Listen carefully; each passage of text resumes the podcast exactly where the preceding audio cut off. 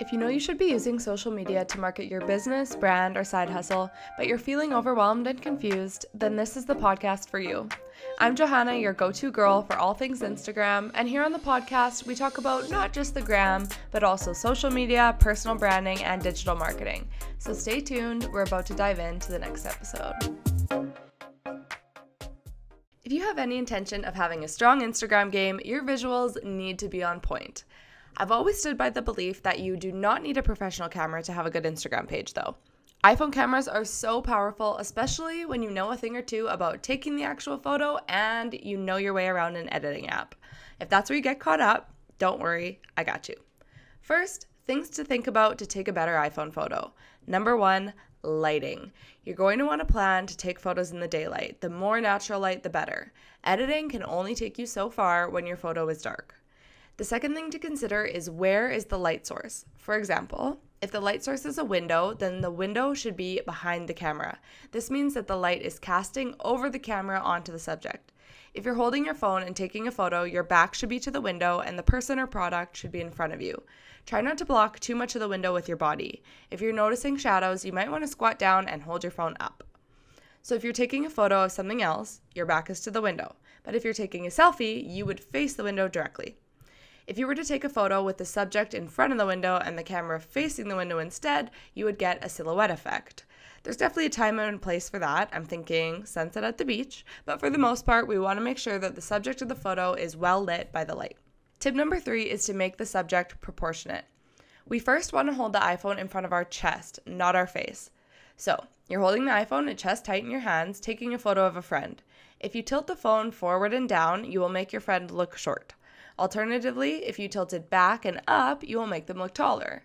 To make the subject look even taller, you could squat down and then tilt the phone upwards.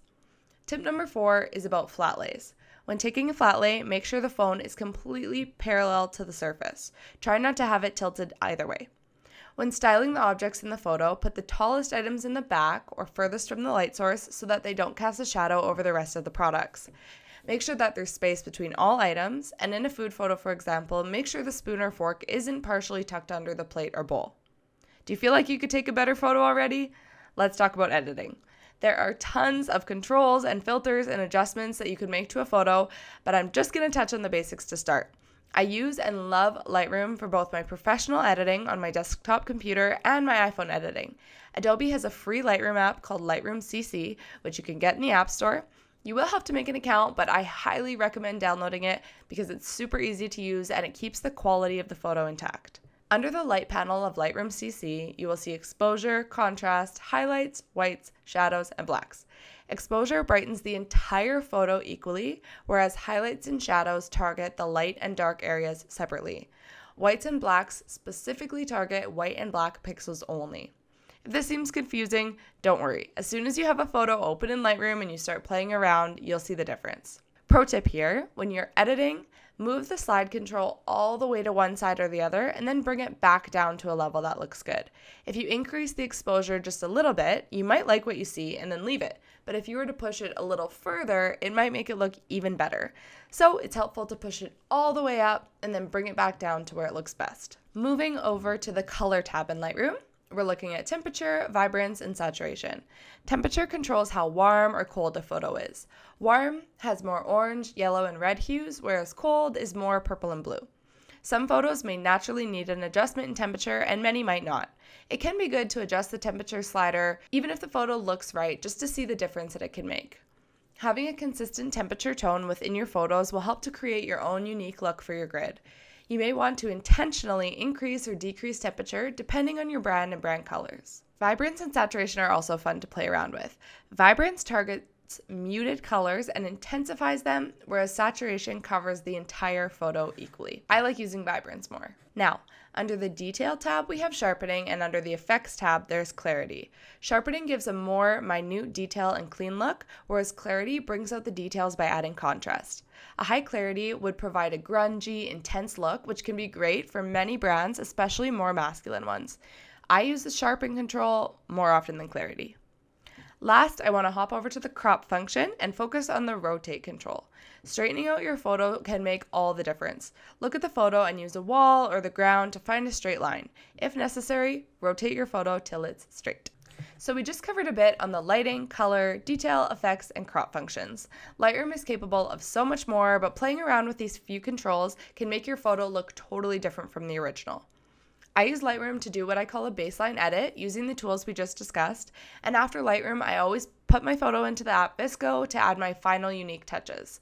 You always want to edit in Lightroom before any other apps because Lightroom saves a large file size to your phone and most other apps will shrink the file size. So if we used V S C O first and then Lightroom, the final product would be lower in quality, which could result in a grainy or blurry looking photo.